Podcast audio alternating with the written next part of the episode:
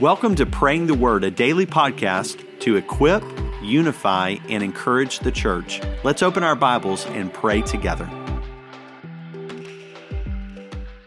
Today, our passage comes from Psalm chapter 22, and we're just going to look at verse 8 today.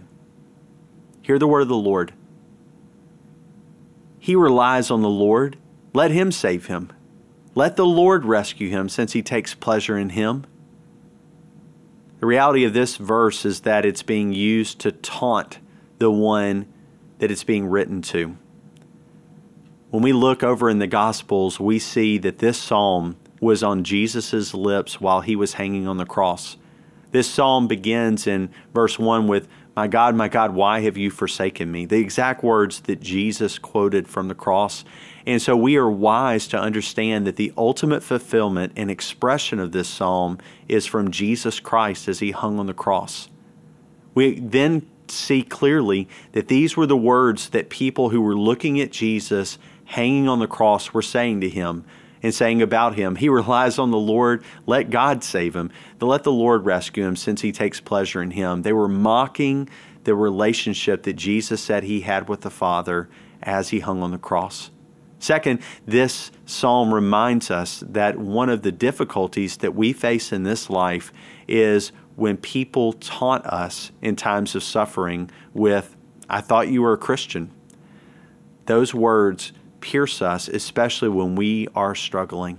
And so you may find yourself today at a point just like that where people in your life are almost poking fun at you, saying, I thought you were a Christian, so why is life so hard? Be comforted that you are not alone, that Jesus experienced the very same thing. And so let's pray this, passage together. Lord, we confess that sometimes we do feel abandoned, just like it says in verse 1. That when we go through times of testing and of difficulty, God, that we feel completely isolated and at times even from you. Because maybe, God, you're being quiet and we don't understand your quietness. We take it maybe as an idea that we've been rejected or that we've done something wrong. But Lord, help us to remember that that's exactly how Christ felt in that moment on the cross, that he felt abandoned, forsaken because of an isolation, because everyone had abandoned him.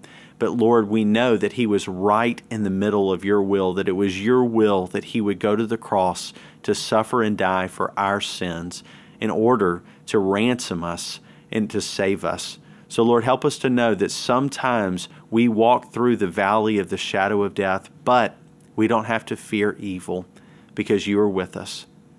Lord, we do rely on you.